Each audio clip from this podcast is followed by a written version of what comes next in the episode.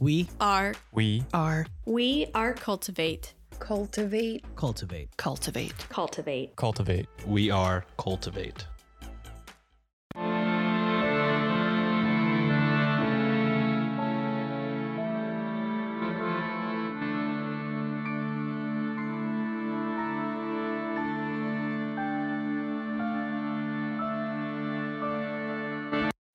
Hello and welcome to Ye Olde Crime, where we discuss the funny, strange, and obscure crimes of yesteryear.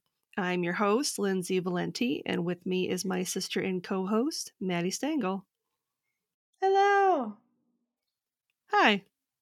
So before we get started, I wanted to shout out our friends Sean and Chris over at Shots and Thoughts. Thank you for letting me publish our collab episode with you where we discussed the golden age of piracy because I did not get my shit together in time to record an actual episode for the week that I was on vacation.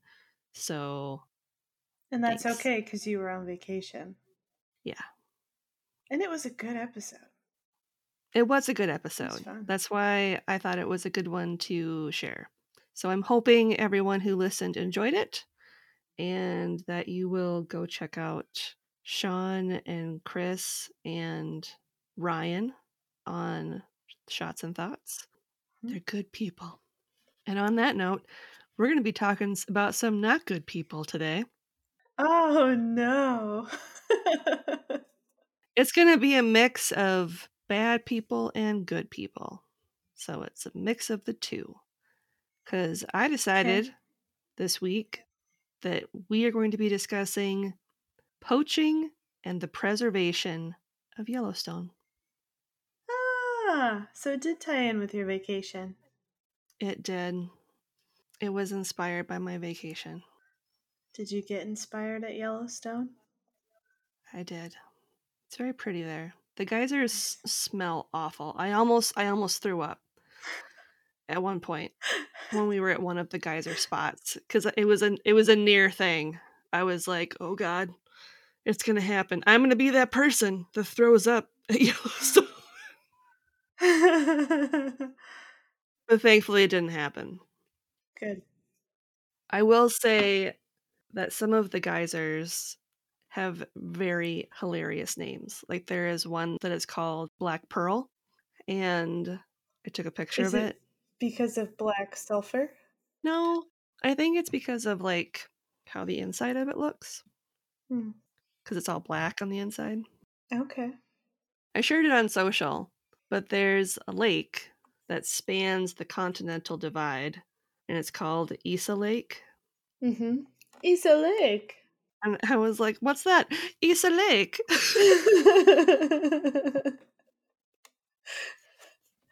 it's it's way easier to do in a Midwestern accent. Oh, it's a lake. It is. Isa Lake. Duh. Amazing. What else did you think it was? He's a Lake. He's a lake. Perfect. okay.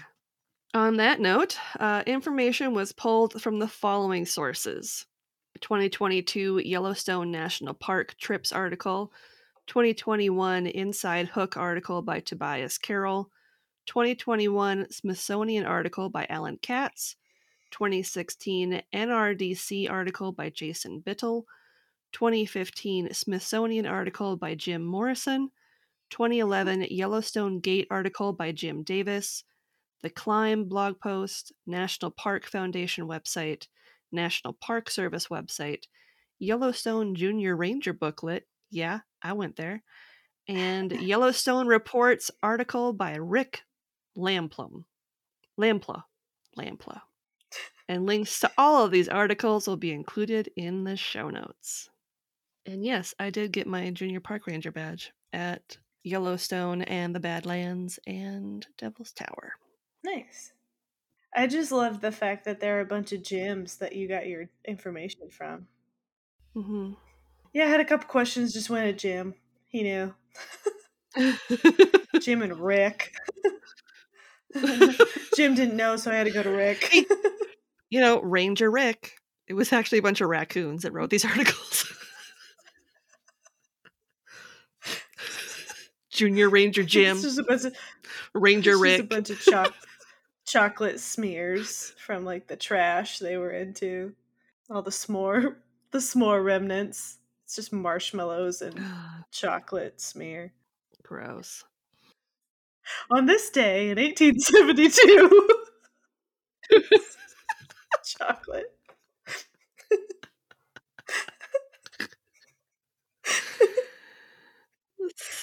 so, as I have alluded to, my family and I took a road trip to Yellowstone this year to celebrate their 150th anniversary. Nice.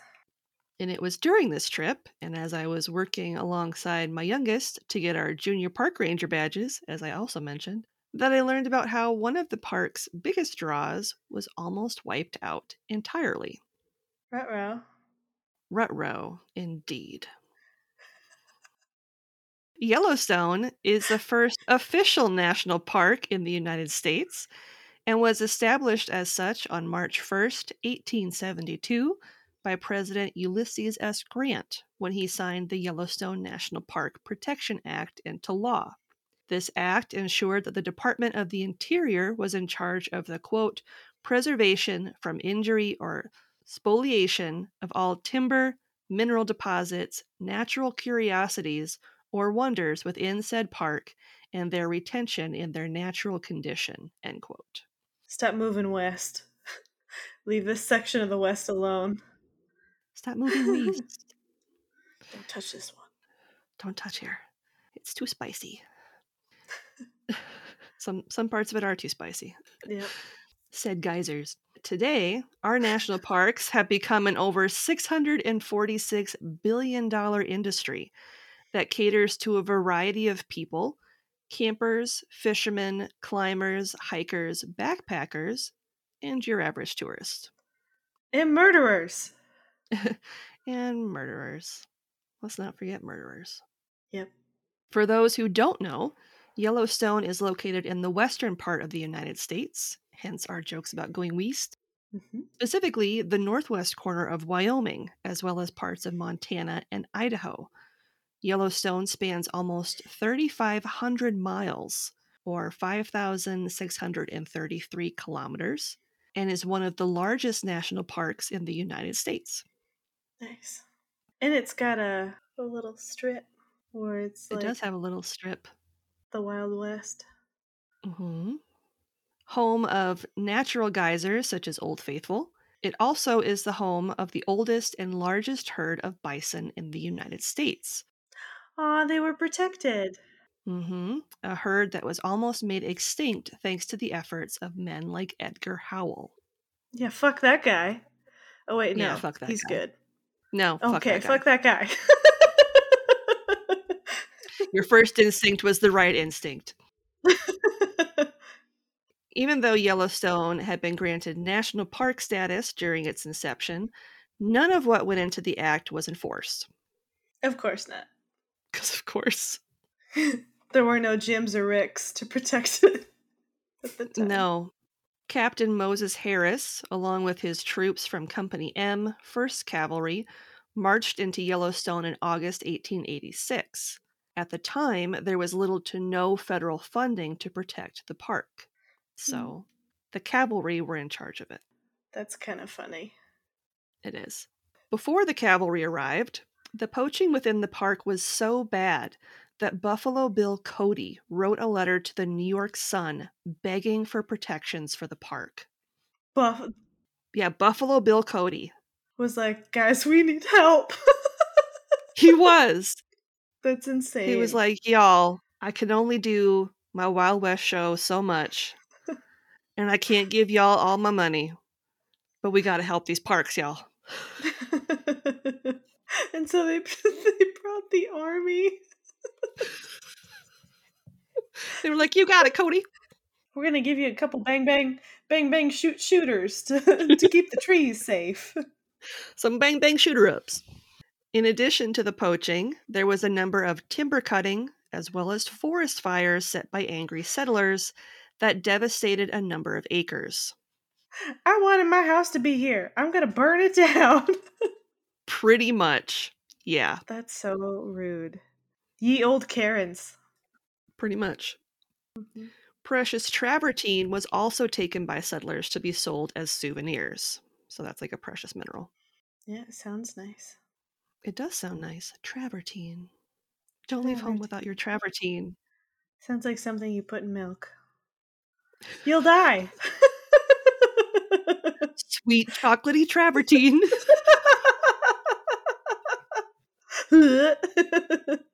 That's where the spiciness comes from. we don't understand how she died.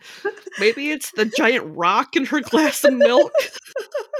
Maybe it's the fact that her milk is gray. Mima and her gray milk. Why, Mima? Why?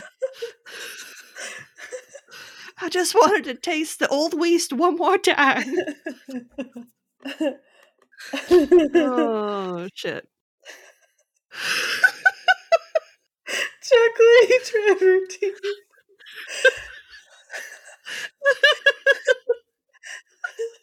Rich chocolatey travertine. Oh, it's it's brown. Oh no! that's awesome. I got it right. It could be brown milk. Oh no! Ah, yes. Okay. It's fibrous. Nice. okay, sorry. Go ahead. Okay. Poaching was so common and so bad that it accounted for the deaths of around 4,000 elk in the Mammoth Hot Springs Basin alone in one year. Dang. Some poachers even took out as many as 25 to 50 elk a day during the winter when the snow was deep enough to slow their escape. That's awful. Additionally, bison were nearing the brink of extinction after being slaughtered for their hides, for sport, and to get back at the indigenous peoples who depended on the bison for clothing, food, and shelter. Of course. Here. Sorry we killed your bison. Here, have this blanket that definitely doesn't have smallpox on it. Yep. Ah, people suck. Yeah. In 1887, William James was caught beaver poaching in Yellowstone and quickly found himself kicked out of the park. Even though he saw no jail time, he found that his reputation as a poacher prevented him from getting gainful employment. Surprise, surprise. So he did the only logical thing and sent a letter to the captain of the local army contingent before setting the woods on fire. Dear Army, I'm gonna set the the, the woods on fire. if you see this, it's already on fire. Sincerely, a friend. Your friendly neighborhood beaver poacher. I'm just gonna put my name on it, because why not? Yeah. But William wasn't satisfied with just setting the forest on fire. He decided that robbing a stagecoach was his next best bet. And what better than to hold up the stagecoach that traveled between Fort Yellowstone and Gardiner, Montana, letting him get back at the very cavalrymen that had ruined his life. Okay. As you probably guessed, uh, William wasn't the sharpest tack. And on the night of July 4th, 1887, instead of hitting up the paymaster stagecoach, he ended up robbing a passenger stagecoach. However, the person he ended up robbing was none other than esteemed lawyer John F. Lacey of Oskaloosa, Iowa, who Uh-oh. formerly served in the Union Army during the Civil War. You don't mess with Iowans. No. And he didn't appreciate having a gun in his face, especially when the man on the other end of the barrel was a no good beaver poacher who only got away with $16, or around $492 today, and two rare coins. Even though it wasn't the biggest score that he had planned for, uh, William couldn't prevent himself from bragging about the robbery. Of Because course again, not not the sharpest tack. You got coins. Wanna look at my coins? Look at my strange and exotic coins. So it wasn't long before he found himself in police custody a few months later after two men came forward detailing the strange coins that had been in his possession. Yep. Coins that exactly matched those that had been stolen from John Lacey. By 1888, poachers were still active in the park, So it's been a national park for about 18 years now, or 16 years Okay. now. Okay. Not to mention, railroad companies were doing their best to come up with ways to build passages through the park for their locomotives. Such a great scenery. Wow. Mm-hmm. Choo choo. And cutting time down. Yeah. Additionally, the army had set up a fort in the park to wage war on the indigenous peoples who called Yellowstone home in an effort to drive them out of the land that was rightfully theirs, aka Fort Yellowstone.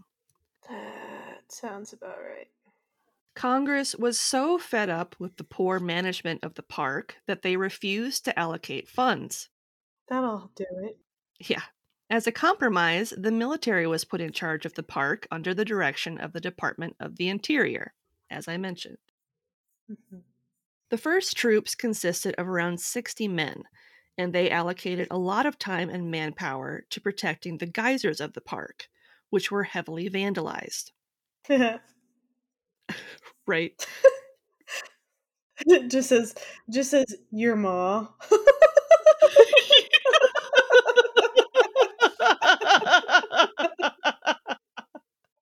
That's all it says.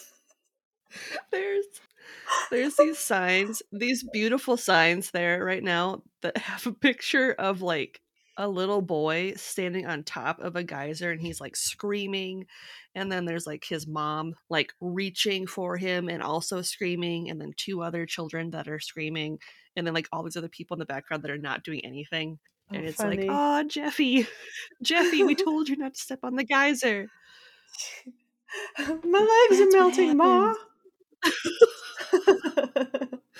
Jimothy! No! Captain Harris ensured that his men put a halt to all hunting of both prey and predators, trapping and fishing that was done without a hook and line. So you couldn't, like, set up big traps for fish Got or it. big, you know, like nets and stuff. Mm. He also called for the halt of alcohol sales except to authorized hotels. They also enforced rules that prevented tourists from throwing rocks, sticks, and any other debris into the geysers. Cuz cuz that's bad. Don't do that. Yeah. At the time, the US cavalry was in charge of patrolling and protecting the park from poachers, but ironically, they only had one patrolman assigned to do the job. One man Hey guys. to go through and protect 3,500 miles of terrain. Of Yeah. course, poachers were going to be able to run wild. Right, and I bet they gave it to a rookie too. Welcome to the unit. This is your job now. Give it to Jimothy. He doesn't know anything. His legs are all melted. I told you to stay out of the geysers, Jimothy. I can't help it. The water looks so pretty. I ain't got no legs.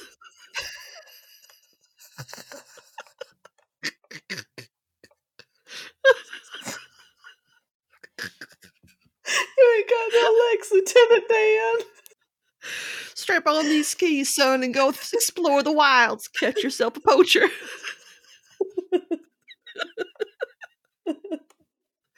Jimothy later invented the jacuzzi. It's like a geyser, only it won't kill you. it's like an a less spicy geyser. It's not nearly as spicy. It's called your ma.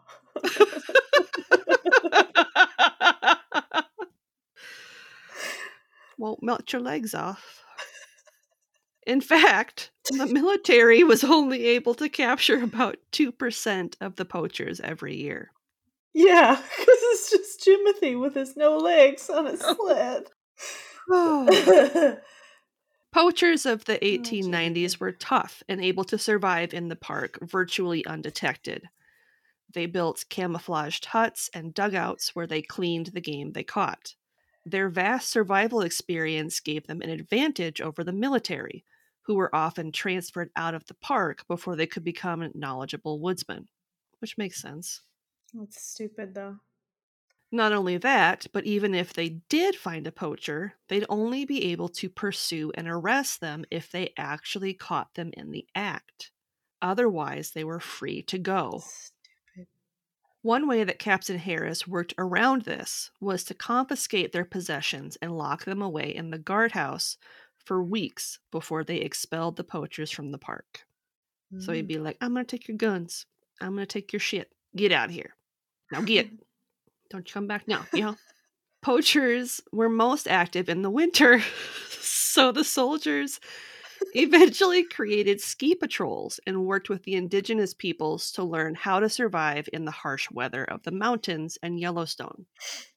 We're not gonna we're not gonna give you the blankets yet. You tell tell us how to ski. and then once we build a chalet in Yellowstone. Like, we don't want you here, but at the same time, like, tell us how to live here because we got these skis and we need to go take care of these people who are all shoot, shoot, gun, gun. Yep. By working with the locals that lived around the park, the soldiers were also able to learn the names of the poachers that they were tracking. In one respect, the military was craftier than the poachers given their combat experience. Scout Jim McBride wrote of one encounter in his journal. Quote, Yeah.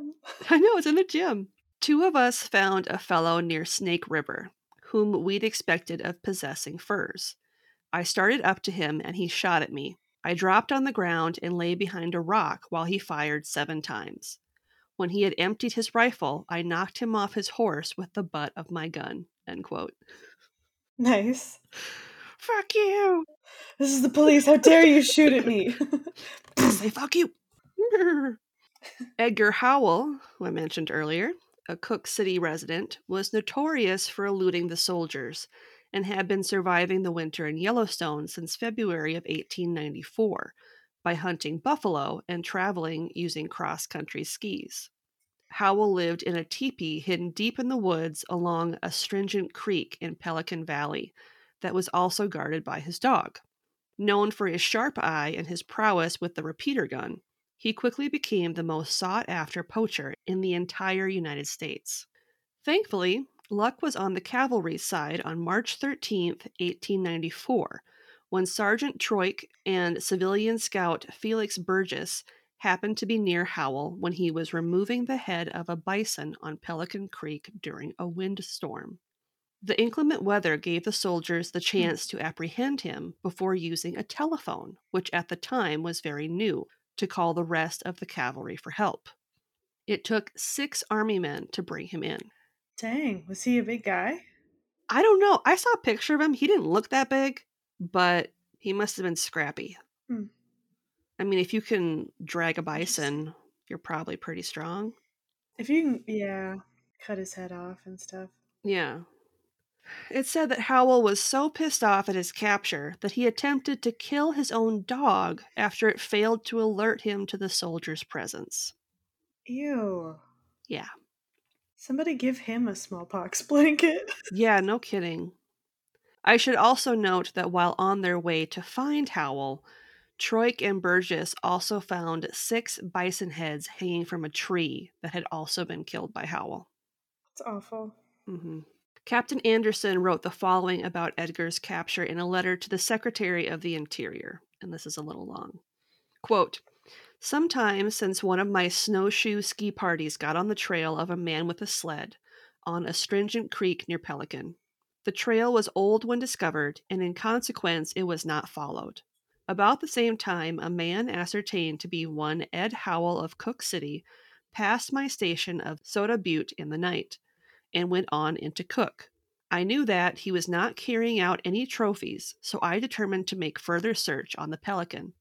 On the sixth instance, I started out a party consisting of Captain Scott, Lieutenant Forsyth, Burgess the scout, two sergeants, and Haynes, FJ, the park photographer. On the twelfth instance, in a terrific storm, Burgess and the sergeant started across to the Pelican count- country and camped.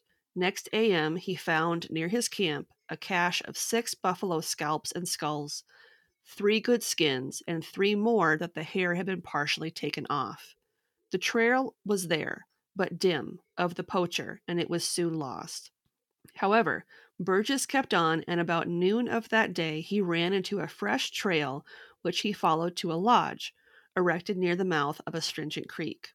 While there, he heard several shots and soon saw the culprit down in the middle of the Pelican Valley. Here, he performed an act of bravery that deserves a special mention and recognition. The poacher was undoubtedly armed with a repeating rifle. It was equally certain that he was a desperate character and would resist arrest even to the point of taking life. The only arms Burgess and the sergeant carried was a single army revolver. Notwithstanding the serious risk, they boldly started forward over the 400 yards of open valley. The poacher was so occupied in skinning his buffalo that he did not see Burgess until he was within 15 or 20 feet of him. He then started to for his rifle, but on order from Burgess stopped and surrendered. Near him were the bodies of five buffalo freshly killed. End quote. Hmm.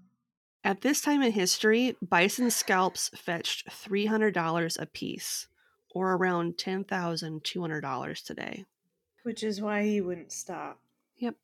If Howell had been allowed to continue poaching, it's likely that the population, which in 1902 only numbered 23, would have been wiped out. Jeez. As Howell was being transported back to the guardhouse in Mammoth, news correspondent Emerson Howe ran into the party. Howell bragged to Emerson that his punishment would be light, just expulsion from the park, and he'd lose less than $30, or around $1,000 today, worth of gear. His bedding, teepee, and toboggan were all destroyed, and the scalps of the bison he'd slaughtered were preserved, because they weren't just going to throw them away. Right.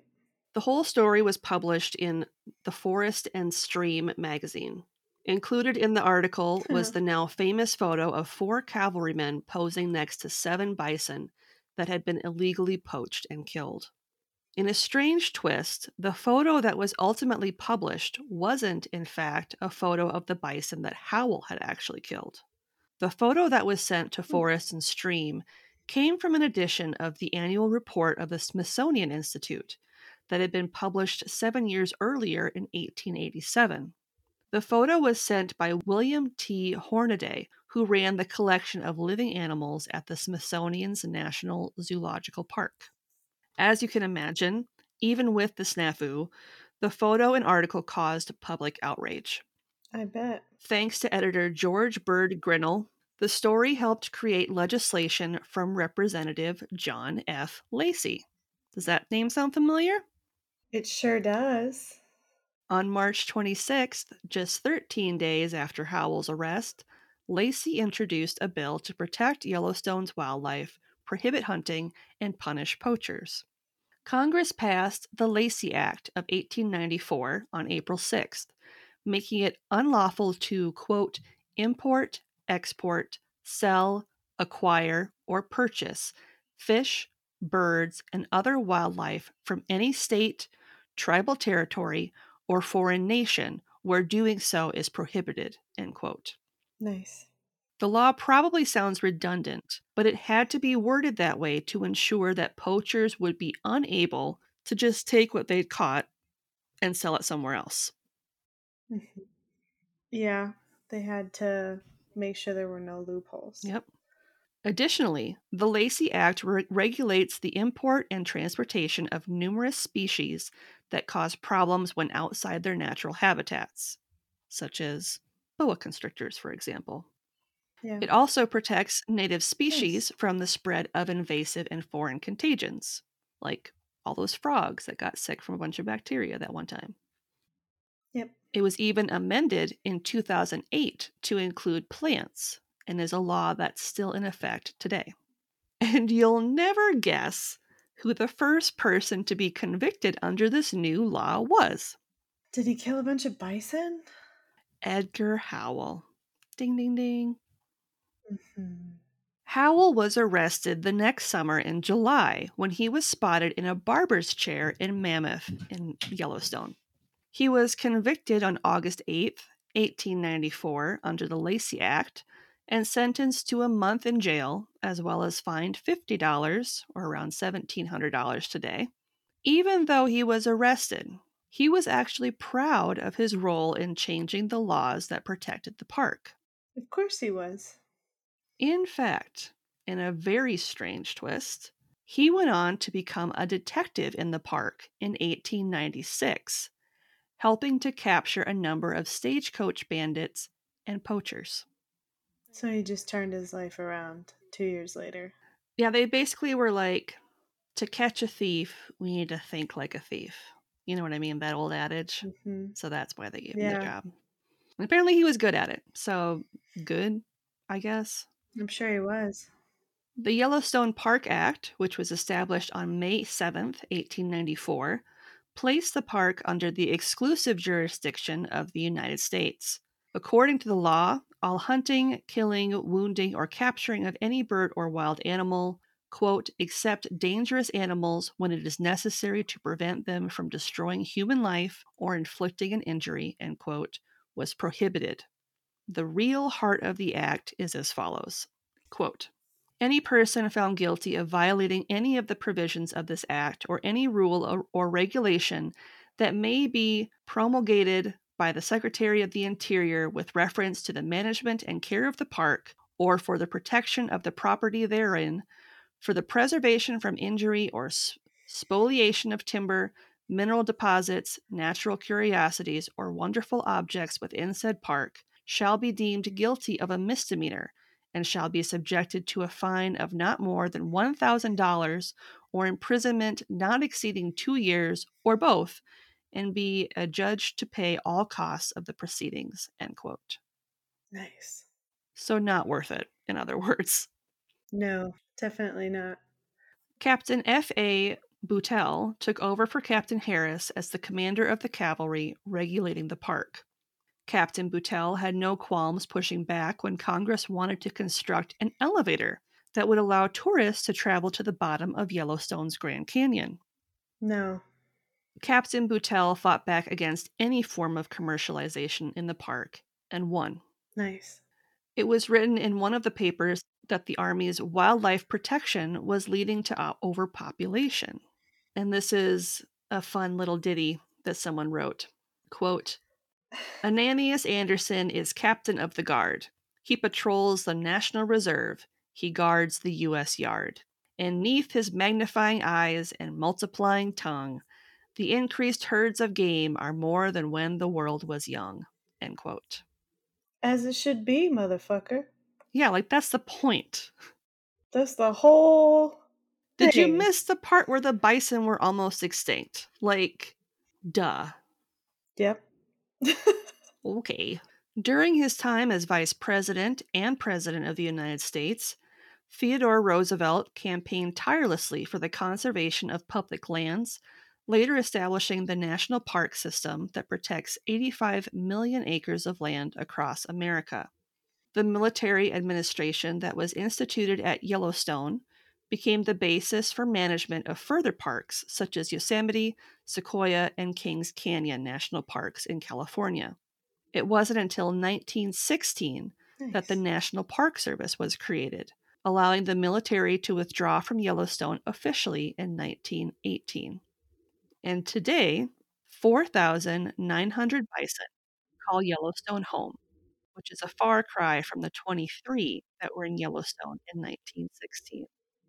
And thanks to a derpy stagecoach robber and the efforts of John F. Lacey, we can now enjoy them and the rest of the natural beauties of Yellowstone. Nice.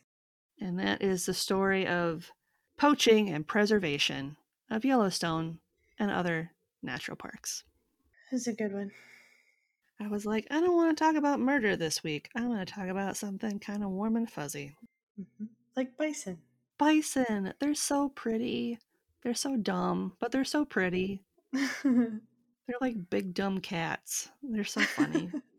The definition of weird is suggesting something is supernatural or uncanny, while the definition of distraction is a thing that prevents someone from giving full attention to something else. Mix both of those words together, add a millennial with a mic, and you have Weird Distractions Podcast. Weird Distractions is a weekly true crime, paranormal, conspiracy theory podcast hosted by me, Alex. Each week, I tell you what I need a distraction from before diving into a topic to help me distract myself from, well, whatever is going on. My hope is that you too can get a distraction from tuning in and maybe learn something on the way. From haunted hospitals to cold cases and every bizarre online theory in between, there's a little something for every weirdo out there. If this sounds up your alley, then join me every Sunday on your favorite podcast platform or search Weird Distractions Podcast on any social media account. Need a distraction? I got you.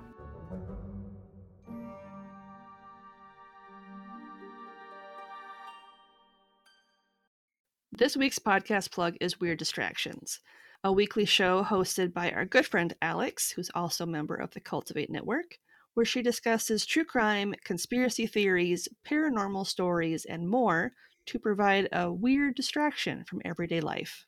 New episodes come out every Sunday at 7 a.m. Eastern Standard Time, and we will have a link to her show in the show notes. Nice. And we still got no listener questions. Okay. So, what's something good you'd like to share? Good starts out kind of sad. So, Willie, for the first time since I've had him for like five and a half years, got really, really sick. He was having a lot of stomach issues. And Friday, he was just totally not himself, hiding, couldn't keep water down, like just in bad shape. Mm-hmm. And so I took him to his vet, who I really love. And should it was heartwarming for me because my vet tech that I see there and my vet immediately were like, This is not Willie. This is not the Willie we know. Mhm. Something is very wrong. So, Mhm. like, they know him well enough to know that something is off. Mhm. And thankfully, like, his blood panel came back clean. There were no, like, glaring obstructions in his abdomen. So he got rehydrated and was given some medication. And they're closed on the weekends. So they were like, email us and we'll be checking the emails this weekend. So, in my helicopter panic, I emailed him a lot on Saturday because he was not improving as much as I wanted him to, and he still wouldn't eat and didn't want to go potty. He just wanted to sit outside and like smell the air. So we mm-hmm. did a lot of like sitting outside, which ruined me Sunday. My allergies were like awful. But we had gotten him to eat Saturday night, and then Sunday we took his brother to daycare. We took his brother to daycare both days so that he could rest. Mhm. And then when we came back from daycare, the daycare drop off, Willie greeted us with his like typical Willie greet with a puppy Mhm. car wash, which is like him wagging his tail and weaving his body between your legs. Mhm. And then he was acting like he was starving. So like I was slowly giving him some food throughout the day and we got to share like our favorite snack, which are peanut puff peanut butter puffs and he is pretty much healed. He hasn't gone number 2 yet, so that's going to be a nightmare whenever that oh, happens. Oh but- god. Yeah. it's going to be so bad. but I am just really, really, really thankful of his vet and his team. And I'm very thankful that it, he was healthy because everybody's immediate first thought, based on his age, was cancer. And Mhm. it was not. That's good. Yeah. So that is my really good thing is my Willie is back and he's recuperating. Nice. What's your good thing? So the trip was fun. Like I could wax poetic about everything we did. But one thing that stood out to me that I can directly relate back to the podcast is we stopped at this 1880s town outside of Murdo, South Dakota. Okay. And you remember, I can't remember what county fair it was, but how they used to have like that Wild West area and they would have like the guys that would have, would do the fake shootouts with like the rubber bullets and things like that. You might have been too young for that. Yeah. You might not remember that. But it was Sounds a town like that. It was like a reconstruction of an old West town where they had like moved different buildings from different spots in the surrounding area into like this one recreated town. Yeah. And in the main building, they had this little exhibit and they had a camel statue up there, like a like a model Yeah. camel. And I'm like I'm like I'm like why is there this camel here? And then I looked over at this like framed picture write up thing next to it and I was like that is the monument of Hi Jolly Mm-hmm. from the Camel Corps and I lost Yep. my mind. And I was like, I know that. And I freaked out and was like trying to explain it to the girls and they were just like whatever, we're tired. And so we're we're wandering around the town and they have this little pasture area where they had a couple donkeys and i glanced over and they had a camel they had a camel and his name is otis and he likes popcorn and That's amazing. they had they had a write-up again like that said like why a camel and it talked about the camel corps and i was so excited it made me so happy that like that part of history wasn't just like completely forgotten. Obscure it into the ether. Yeah, like that this random obscure 1880s town has like stuff about it. Like that just made me mm-hmm. so happy. So so yeah, even though Hi Jolly is like a super racist name for a camel They didn't. based off Yeah. they didn't know. Otis is a much more appropriate name for a camel. It is. It's a much more appropriate name for a camel in South Dakota. Otis. Yeah. So I thought that was super cool. It was like one of the That's highlights awesome. of the trip. Like being like, oh my God, the camel corps. Amazing. so yeah, I thought that was really cool. All right, let's shut her down. So you can find us online at yeoldecrimepodcast.com. We're also on Twitter at yeoldecrimepod and on Instagram and Facebook at yeoldecrimepodcast. We're also on YouTube. You can also send us something in the mail Mhm. to our P.O. Box, which is Ye Olde Crime Podcast, P.O. Box 341, Wyoming, Minnesota 55092. You can also email us at yeoldecrimepodcast at gmail.com. Send questions. That that would be great. Please. Yes. Questions. Or gifts. Our friend Elizabeth sends us gifts, and I like that. It's nice. that is pretty great. He's nice. If you'd like to support the show but can't do so financially, a great way to do so is to leave us a five star rating and review on Apple Podcasts, Podchaser, Goodpods, or a five star rating on Spotify. I do not know the name of who left this review on Apple Podcasts because it is a screenshot of their review. So I apologize to whoever left this. But it says it's a five star review that says, Ye old great show. Wow, what a great show. Lindsay and Madison bring a lot of terrific energy into each episode in a delightful way. The topics they discuss might be a little unusual, but I wouldn't have it any other way. Smiley face. Aw. So thank you, random Apple Podcasts reviewer person. Yes. Thank you.